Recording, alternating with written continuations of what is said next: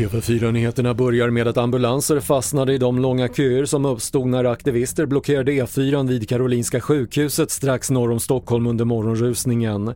Två hade limmat fast sig i vägbanan enligt polisen som rubricerades som sabotage och brott mot ordningslagen. När Annie Lööf presenterade sin önskeregering i Nyhetsmorgon placerade hon Centerpartiet tillsammans med Socialdemokraterna och Moderaterna. Men eh, som det ser ut nu så, så tror jag tror inte att det här är en regering. Tyvärr, ska jag säga. Jag tror att det här hade varit den bästa för Sverige. Det hade skapat stabilitet och trygghet, inte minst nu när vi ska ta Sverige in i NATO, ta över ordförandeskapet i EU. Och bostadspriserna kommer falla ännu snabbare än väntat spår storbanken Nordea i en ny reviderad prognos. Mätt från toppen i mars i år bedömer man att priserna kommer falla med 15% till mitten av nästa år och orsaken är framförallt kraftigt stigande räntor. Fler nyheter hittar du på TV4.se. Jag heter Patrik Lindström.